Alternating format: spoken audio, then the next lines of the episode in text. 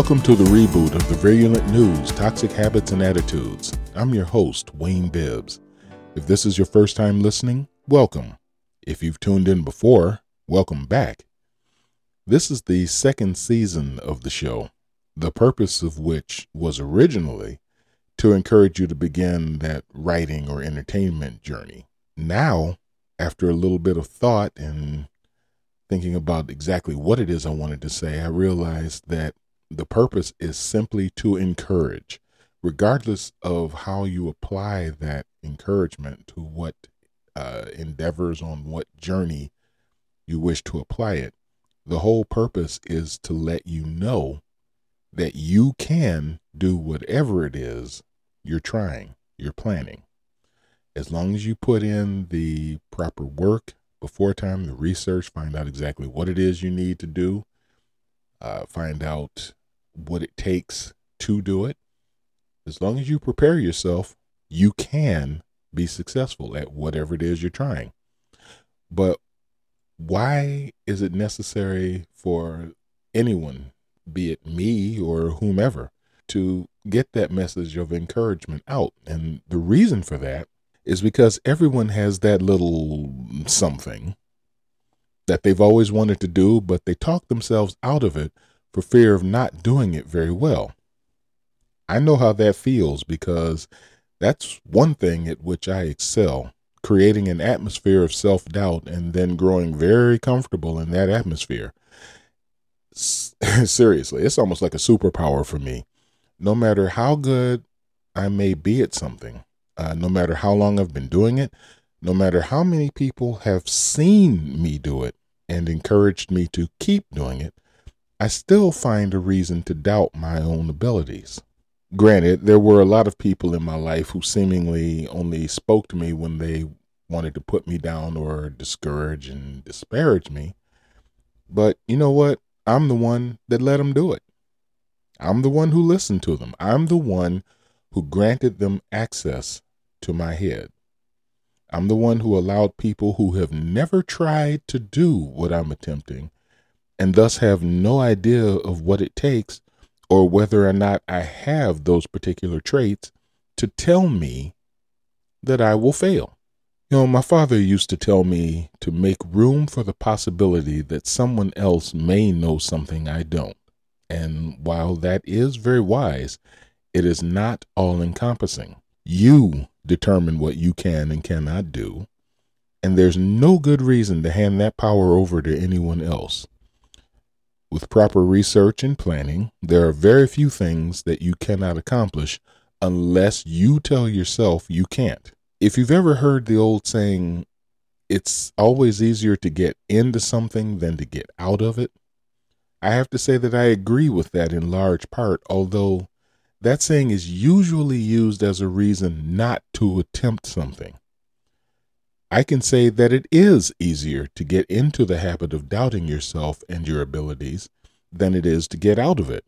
But no matter how difficult it may be, it is not impossible. You can get out of the habit of telling yourself, nah, you really can't do that, or you shouldn't do that. People will laugh, or, you know, whatever it is, whatever reasons you come up with for not doing something that you apparently really want to try. If there's something that you want to do, why shouldn't you do it? In the first season of the podcast, I uh, I mentioned my friend Dorinda, whose mobility was compromised because of a spinal injury. Uh, actually, let, let's just be honest about it. What happened was she was attacked and shot five times, close range, whatever demon that was thought that he had uh, that he had killed her, but he didn't. She survived. And I will go into her story in greater depth. Uh, again, I did it in the first season. I'll do it again because I think it's a story that bears repeating. But Dorinda had a friend who um, he was a basketball player and she went to go and and check out his this game he was playing And I always thought that was kind of strange because I know she really didn't like basketball. So I was wondering, okay, so what's so special about this? Well, it turns out that this gentleman was playing basketball from his wheelchair. He too had suffered a spinal injury. And then I understood why she was so interested in this game. This man had been told by, you know, family and friends, people who honestly did care about him, uh, as well as his doctors, that he would never be able to play basketball again because of his injury. But he didn't listen to that. He found a wheelchair league and he practiced to get to the point where he could play from his wheelchair and he went out and he did it. Regardless of what anyone told him about his abilities, he went out and he played the game that he wanted to play. He couldn't play it the same way, obviously. I mean, but that's okay. No one said it had to be exactly the way you used to do something before. But he was able to play. Clearly, the people who told him he couldn't do it didn't know him. The people who try to tell you you can't do certain things, they don't know you. Not really. They don't know what you're capable of. It's very possible that you've never tried this particular thing before. And as long as you take the time to research it, do the planning, prepare yourself, you can do whatever you want. The only one who can stop you, in all honesty, is you. But if you tell yourself that you can't do it, you don't know yourself very well. Anyway, as for uh, why I took so much time off, I started uh, started doing the show last year, and uh, then I decided to kind of step back and take a look, see what you know, see what I was doing, take a, a quick overview. Was I getting my message right, and whatever else. And then things started going wrong, and what was supposed to take a month ended up taking a year and about three months. Things kept going wrong. I lost my computer, so I had to replace that. Found out that the software that I was accustomed to using wasn't even available anymore.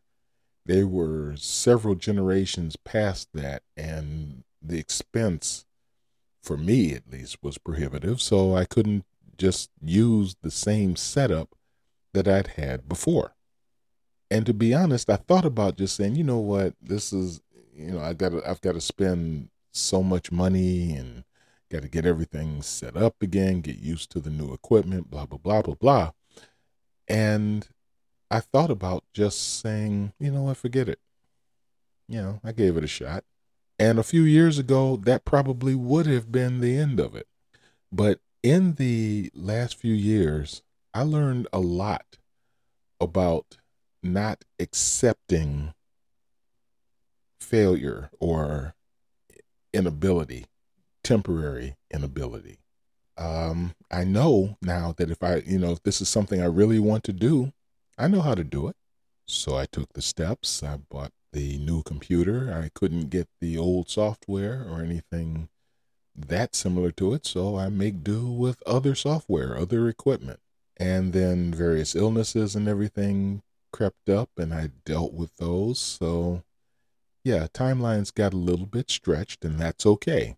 I didn't uh, didn't manage to stay to my original timeline, but I am back. I didn't let it stop me. And I'm not going to let it stop me from this point on.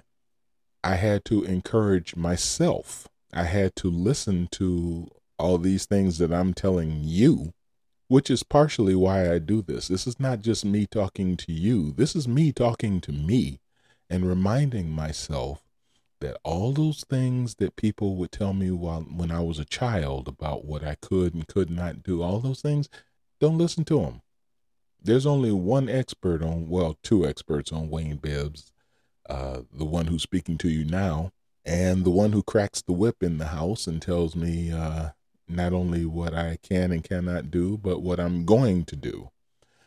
And uh, I joke, but she's the most encouraging person that has ever been in my life, and I'm very thankful for her. And uh, I don't tell her that too much because I don't want her to get a big head about it, but she really is. She's the driving force behind everything I do. Uh, but we decided that I could do it, so here I am. The result is you're listening to me right now, and thank you for that. It's amazing how much damage a few seeds of self doubt can do. If I mean, if you let them. Uh, the last few years, as I say, have taught me a lot. I've grown quite a bit in that time. I still have my momentary struggles, as does everyone. And when you go through these struggles, it's okay to admit, hey, you know, this is kind of slowing me down. This is this is making this journey a bit more difficult than I had planned. A little more difficult is one thing. Difficult, not impossible. Learning that difference can make a big difference in your life. Has in mine. That's the message that I want to share with you.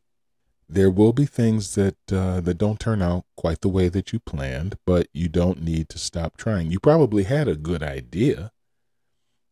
It uh, might need to be adjusted here and there, or something has come up, some unforeseen circumstance that makes you step back and say, okay, well, let me take care of this first, and then I can keep moving forward.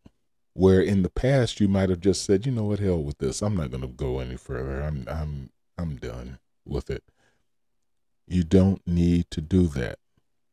If you pick up nothing else from this podcast, pick this up. Plan, create, rethink, retry, rinse, repeat, but do not quit.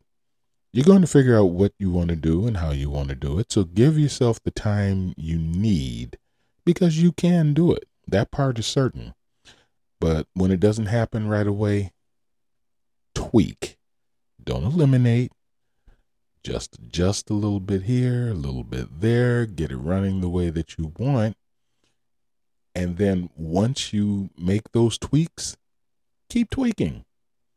Keep paying attention to what it is that you're doing, seeing where you can improve, maintaining the things that are already rock solid keep moving forward. There was there was a, a gentleman I met several years ago, and uh, I remember one thing that he said. It stuck with me. No matter how long it takes you to get to your final destination, as long as you're always moving forward, you will get there. That I thought was uh, was a great saying. That was a great quote from him. And uh, I tried to keep that in mind. So, this, what you're listening to right now, this is another step forward for me uh, to be followed by several others. So, thank you for listening to me on this particular step. Stay tuned, got a little bit more for you to come.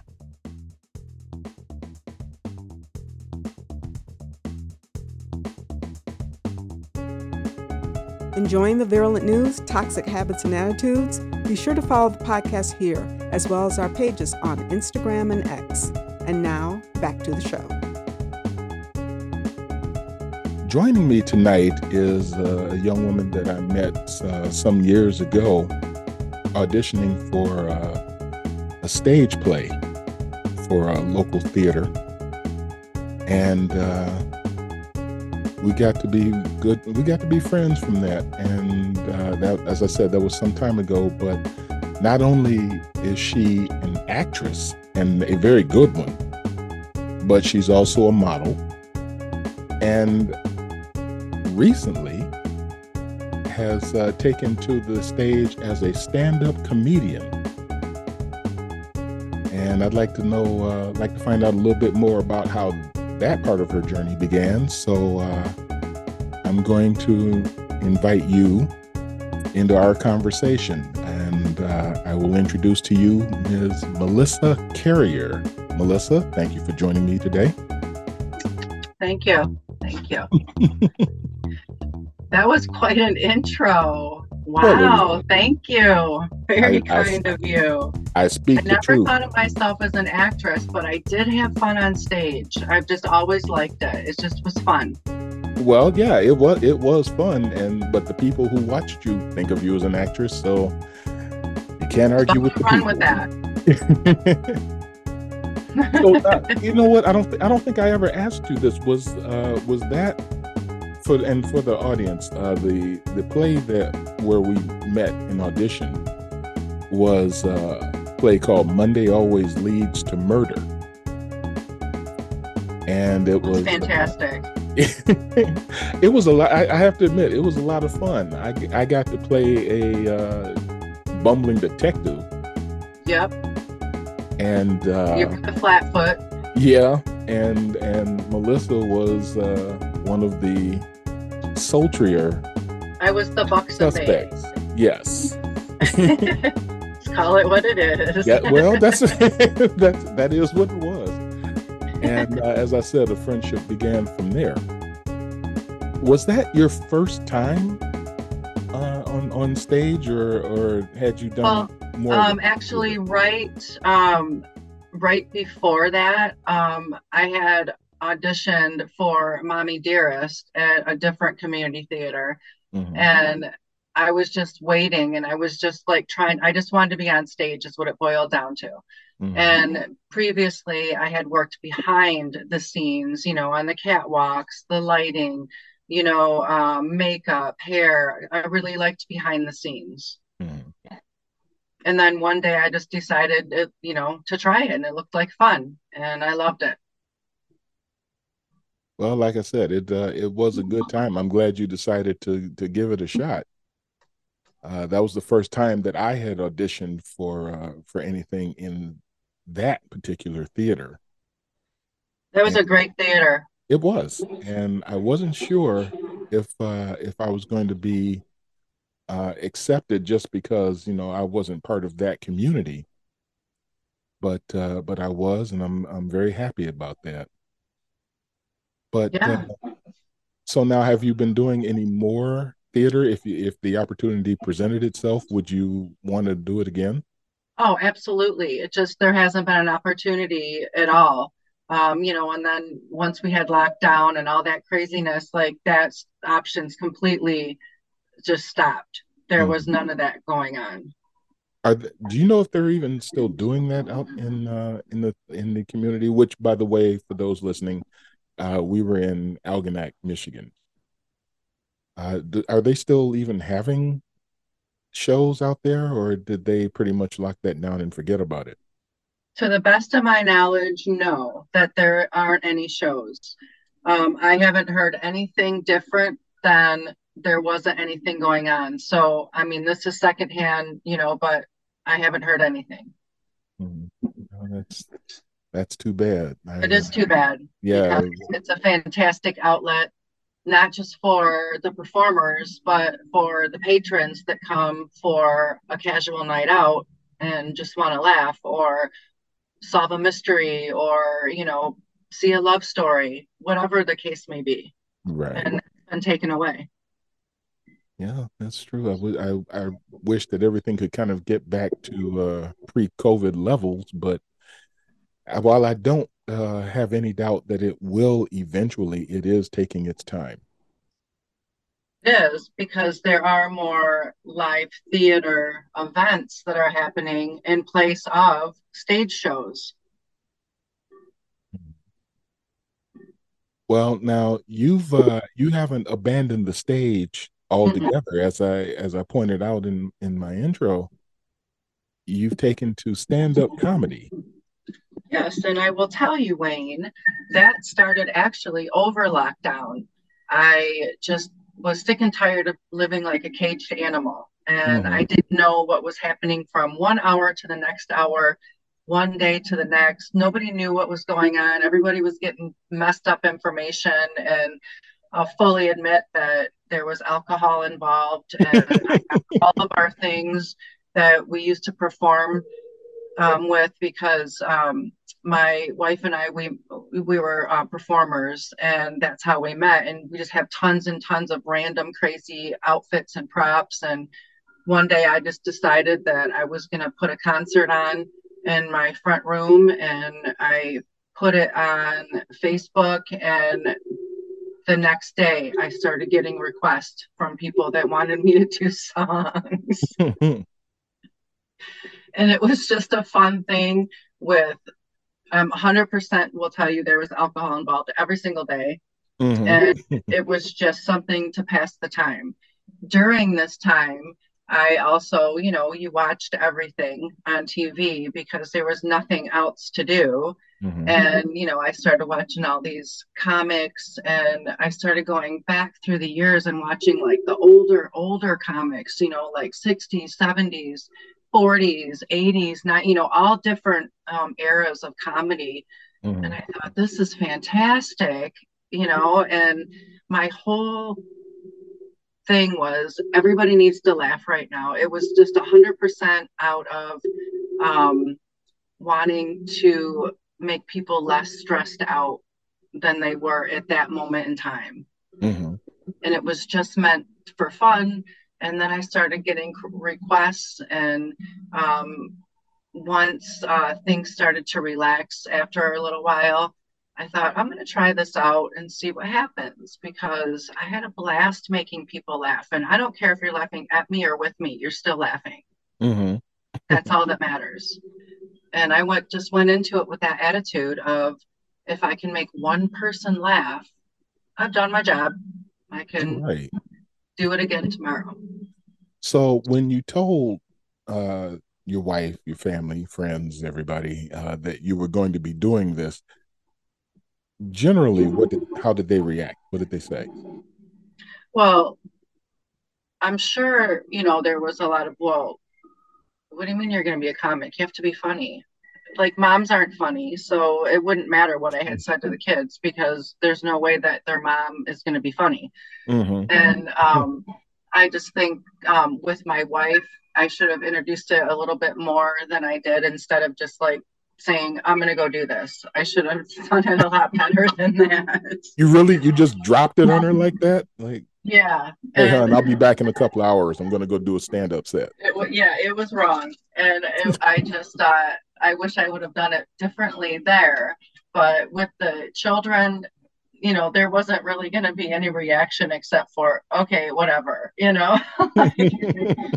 We've watched you lose your mind in our front room because, you know, there was one of our kids was, um, you know, he was one of my prop masters one time. And, mm-hmm. you know, he just, they were, you know, everybody was crazy insane at that point. You know, everybody needed to have a release. And it's nothing for me to put on a wig and make breakfast and just just make the kids laugh you know? Mm-hmm. so it was just literally done to put smiles on people's faces. And even if it was only one or two at least those people left happy. Got you got you. So with the with the kids you know you said it was like yeah whatever was you think it was a little bit of like yeah sure tell me something else no, I really do think it was like moms aren't funny. just I, I just think out. that's what it boiled down to. okay. So, how did you go about starting? I mean, did, did someone tell you, "Hey, they you know, we they're going to be doing this. Uh, they've got something going on at this place or that place." How did you start? Um, it was a little bit of both of what you had said. Um, I was actually working at um, a bar in the Plymouth Canton area, and they happened to be having a or, um, a comedy event that was happening that weekend. And he was just telling me about it. And then the man that was um, running the event just happened to walk in. It was just pure happenstance. And him and I struck up a conversation, and um, he said, "If you're interested." Um, we exchanged uh, ways to communicate with each other and he sent me a link to all the amateur nights and that's how it started. Um, i didn't go you know at the you know right away um, but the first place i went to was trixie's in hamtramck and it was like i got received pretty well for my very first time and i totally winged it. I didn't know what i was doing. I was just hoping that I did an A choke or B trip or fall off the stage or, you know, whatever. Mm. And it mm-hmm. went well. And then I didn't go back. I think it took like maybe three weeks. I started writing things down and, you know, kind of talking to myself in the car a lot and, you know, practicing different jokes. And I went back about like three weeks later and totally bombed. It was horrible. And I just was nervous. I was just way too nervous because I had practiced too much. Mm-hmm. And I think that I had in my head got out of the order that I had wanted to do. So I think I tripped my own self up. Okay. And then I went back again a few days later and just kind of like half winged it, half kind of knew what I wanted to say. And it was even, it was bad. It was way better. And it just started going from there. And then when I actually had people saying, you should try this place, um, it's not really for people that are just starting out, but you know, I got a lot of like positive feedback. And you know, there's a couple instrumental people that have kind of went out of their way to help me. And um, you know, I just kind of watch what they do and you know how they're interacting with other people. And not that i'm copying them but i'm taking like mental notes. Sure. Because they're doing well. So yeah. obviously something they're doing is working. Well yeah obviously. I, I have to tell you i like something that you that uh, you mentioned here just a, a couple of minutes ago. Uh, when you said that uh, you tried it. I think probably I think it was your second time out, and things didn't go quite as well as uh, as you had wanted. Oh, I bombed. I totally bombed. Okay, I'll let you say that. I'm I I can't see that happening, but all right. You say you bombed, and uh, the next time you tried it, see that's that's the important thing right there. Things didn't go well you still tried it again. Did, yeah. you know did something to you know you found out what was what was going wrong. You said you kind of got into your own head and you tried it again. You didn't let it stop you. Yeah because i knew that what i was doing was not helping me but as it was happening i was also bombing on stage. So it was a very it was a good lesson mm-hmm. Just kind of you know you trust your instincts and and be natural about it right like i there's been one time though and this was um i'm going to say about maybe a little over two months ago mm-hmm. and it was in Wyandotte and there was just um, a particular person that just was not a nice comic. They were very intense and they were, you know, kind of poking jabs at everybody. Mm-hmm. And just some of the things that they were saying, not they, I should just say that he was saying, um, like was just striking a nerve with me. So I ended up changing my whole entire set on the fly. And it was one of my better ones. And it was literally aimed at him and all of his foolishness, basically. and it was one of my better ones and i thought am i one of those comics where they just like to make fun of people and that's not me it just happened that i just had to put this particular person like let them know that what you're saying is not right. Even wow. if you're trying to make people laugh you still have to like be nice you know? Okay all right. Comedy through discipline i like it. Yeah. Don't bring that mean stuff in here. And and you know, I have I have noticed that there are some comedians who uh I guess their style is the uh the insult type. There was um there was a comedian I saw way, way back, you know. Um he called himself the pit bull of comedy. Because his whole thing was was built on insulting people. Right. And uh as popular as he got with that, I don't, I just don't think that that's uh, that that's really all there is to comedy. But since that's not your thing, please tell us a little bit about what your style of comedy is. Since you know, I understand and appreciate that you're not doing the insult style.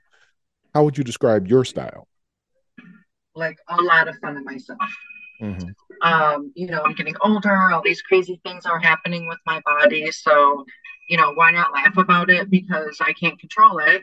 Um, I make a lot of fun of my marriage because lesbians are funny.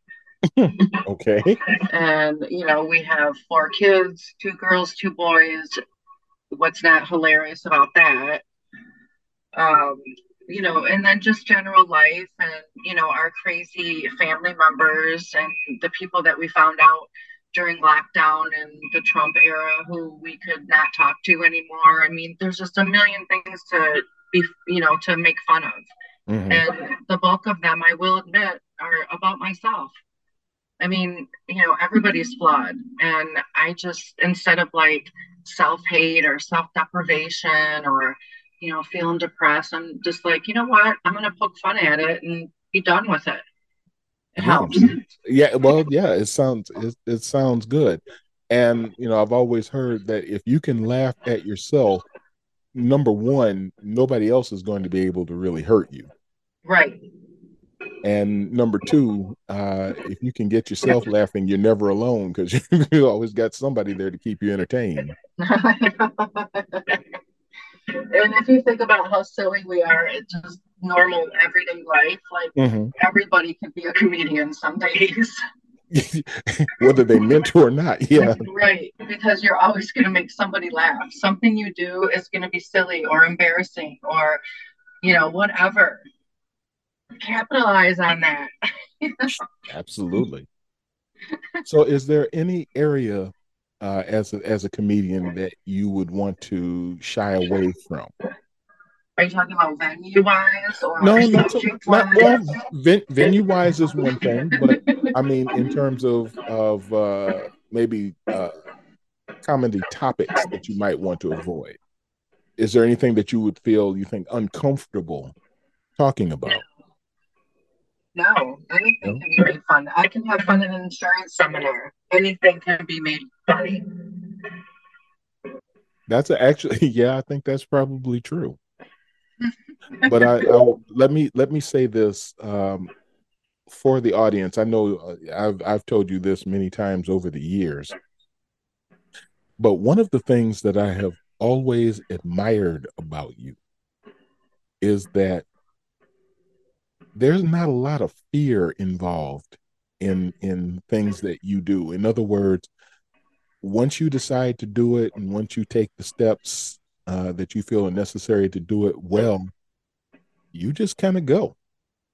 And uh, you know you don't you don't you never appear to be especially intimidated by what it is you're attempting. And that's uh, that's first of all rare and it's admirable as I don't know what. It's I mean, I wish I could say that I was that type of person that I had that type of of uh, strength of character and and willpower. But uh, you definitely have it.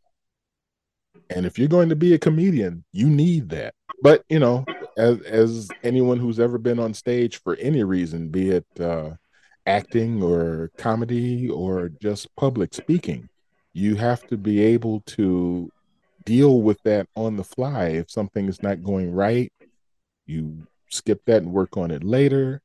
If someone uh, maybe is a, a, bit less receptive than you might like, you have to deal with that. And again, I've, I've never seen you have a problem with that. Just trying a diplomatic approach. That's all. okay. and apparently it has worked. Uh, Melissa, I have to uh, gotta gotta bring this to a close right now, but I thank you once again for uh, for sharing a bit of your story with us, and I will ask you back uh, so that we can talk about this more. But uh, I just want you to know that, as far as I'm concerned, you're one of the best examples of someone who does not let something stop them. Uh, one of the best examples that I know of, and uh, I appreciate that in you, and I applaud that in you, and I pray that it continues. I wish you the very best in all of your endeavors, especially those that take place on the stage. And hopefully, uh, when I invite you back, uh, you will be gracious enough to accept yet again. Of course, and thank you. And I'm I feel honored. This is my very first podcast. I hope I did an okay job. I wasn't really sure if I was podcast material yet or not. So thank oh, please. you. oh, you, you you did beautiful. Thank you very much for uh, for spending some time with us. All right. Thank you. Thank you. And we'll be right back.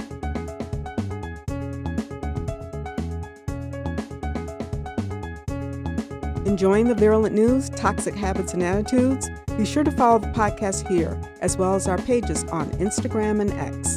And now, back to the show. I'm going to head out, but before I go, I want to share a couple of things with you. One is a movie quote, and the other is a line from a song. The movie quote Some can read War and Peace and come away thinking it's a simple adventure story while others can read the ingredients on a chewing gum wrapper and unlock the secrets of the universe. That stuck with me for more than 40 years because I, like a lot of people, can miss things that are just sitting out in the open because I'm looking for that burning bush, that message that comes with some heavenly fanfare delivered by an angelic messenger service or or some celebrity that says this is what you should do. Sometimes life just leaves chewing gum wrappers lying around for you to read or breadcrumbs for you to follow. Don't be so quick to dismiss these things because they could be the very things you need to get where you want to go. The other thing I wanted to share was a line from Bill Withers' Lovely Day. When someone else instead of me always seems to know the way. How many times have you felt that way? That you're always the one who has more questions than answers, who's always looking for what everyone else has already found. People face that problem every day, from the student who doesn't want to ask a question in class because they don't want everyone to know they don't know, to the person in a meeting who doesn't want to speak up for fear of being wrong, or at least being thought of as wrong. I've been in that position more times than I can count, and it can be demoralizing. But everyone has a moment where they aren't the most knowledgeable person in the room. And it's important to remember that just because you don't know something doesn't mean you don't know anything. You can learn anything you need to learn, be it for your own benefit or for someone else's. Don't let fear derail your benefit. Okay, that's going to do it for this episode. On the next episode, I will be joined by my literary mentor, the great and gracious Sylvia Hubbard, creator of the Motown Writers Network and author of at least 55 romance novels. Ms. Hubbard commands a wealth of information about planning and marketing literature, and she is always willing to share what she knows. Be sure to check us out. This has been the Virulent News Toxic Habits and Attitudes. I'm Wayne Bibbs, thanking you for joining us and wishing you the best that life has to offer. Take care.